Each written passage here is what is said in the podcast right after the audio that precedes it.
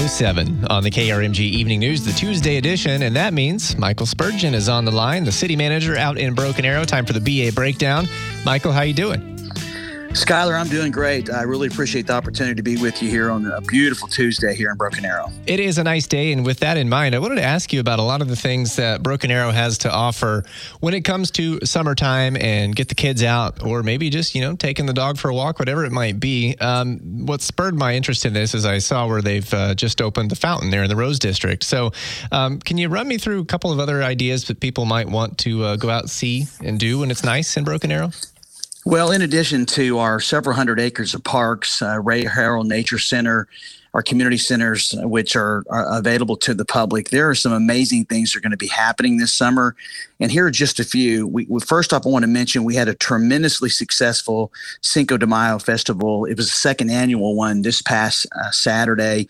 I think we had probably about seven to 10,000 folks that came out between 2 p.m and 9 p.m. So I just wanted to send a shout out to our TED team for their outstanding efforts. You know, we got Rooster Days coming up. It's our annual event. It's going to be in June, June 9th to the 12th. Uh, we also have our Tuesdays in the park where we have music every Tuesday night at approximately six o'clock. Also, we've got our second annual New Orleans Square Block Party, which is our Fourth of July celebration at, at Elm in New Orleans. And that's going to be on July 1st. And then the Chamber of Commerce has their their mid July taste of summer, which is uh, ice cream uh, provided by Blue Bell.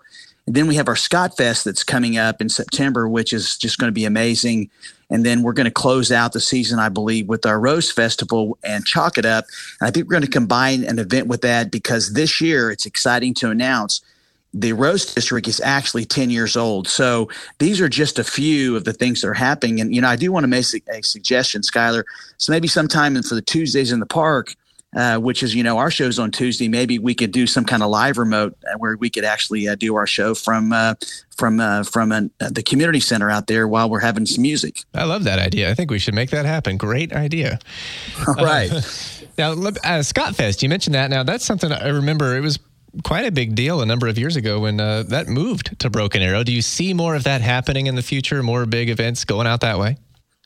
I certainly hope so. I mean, we were blessed to have ScotFest here, and we've entered into a, a multi-year agreement with them. Of course, we look at it every year, and we're going to be uh, the uh, one of the signature sponsors of that event because it's such a it is a tradition in our area and we're going to try to grow it every year. In our events park we continue to have more and more events there.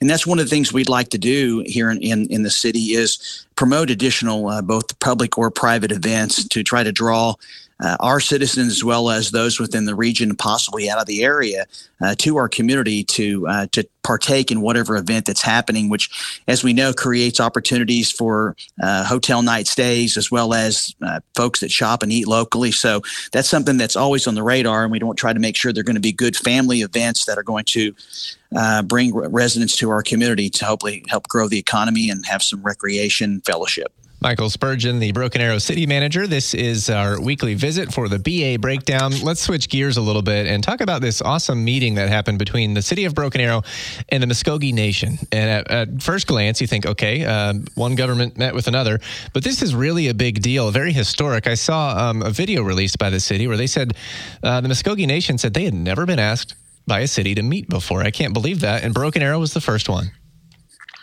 Well, I, I, can't begin to tell you how honored I am to have been a part of putting that meeting together and attending last week. You know, I've been a city manager in Oklahoma out of my career, 16 years, and I've had the privilege of working with 10 of our, our tribes in this state. And to me, I understand how important it is to work closely and collaboratively with uh, the leaders in the nation. And we had a historic event last week uh, where I believe 11 of their 16 uh, national council members uh, uh, had a lunch, uh, working lunch meeting with the Broken Arrow City Council and several staff members where we just talked about building relationships and the things that we could work on together. We discussed the successes that we've had so far, such as our Mission 22 initiative, which as we talked about before, Skylar, will be uh, the uh, grand opening ribbon cutting will be in in uh, on, on, June 11th, and then our mural and a couple other things we've done together.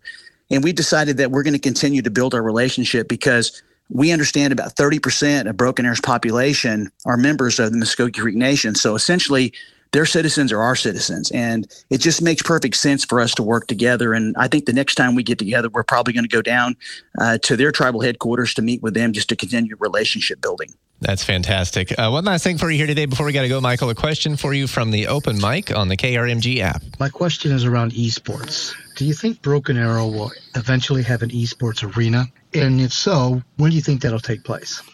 Well, Skylar, I can tell you that you know sometimes if you ask me a question or you ask me what time it is, I'll build you a clock. So I got I'll try to explain this as quickly as I can. Really, in two parts. The first thing I'd like to mention is that we currently have a privately owned gaming lounge in Broken Arrow. It's on Stonewood Drive off of Elm near the uh, BA Expressway, and it's called Rewind Sports. Excuse me, Rewind Sports. Um, if you have not been there, I would suggest you go out there because it's absolutely amazing. Uh, secondly, is that we do know that esports is here to stay and it's an emerging uh, economic driver.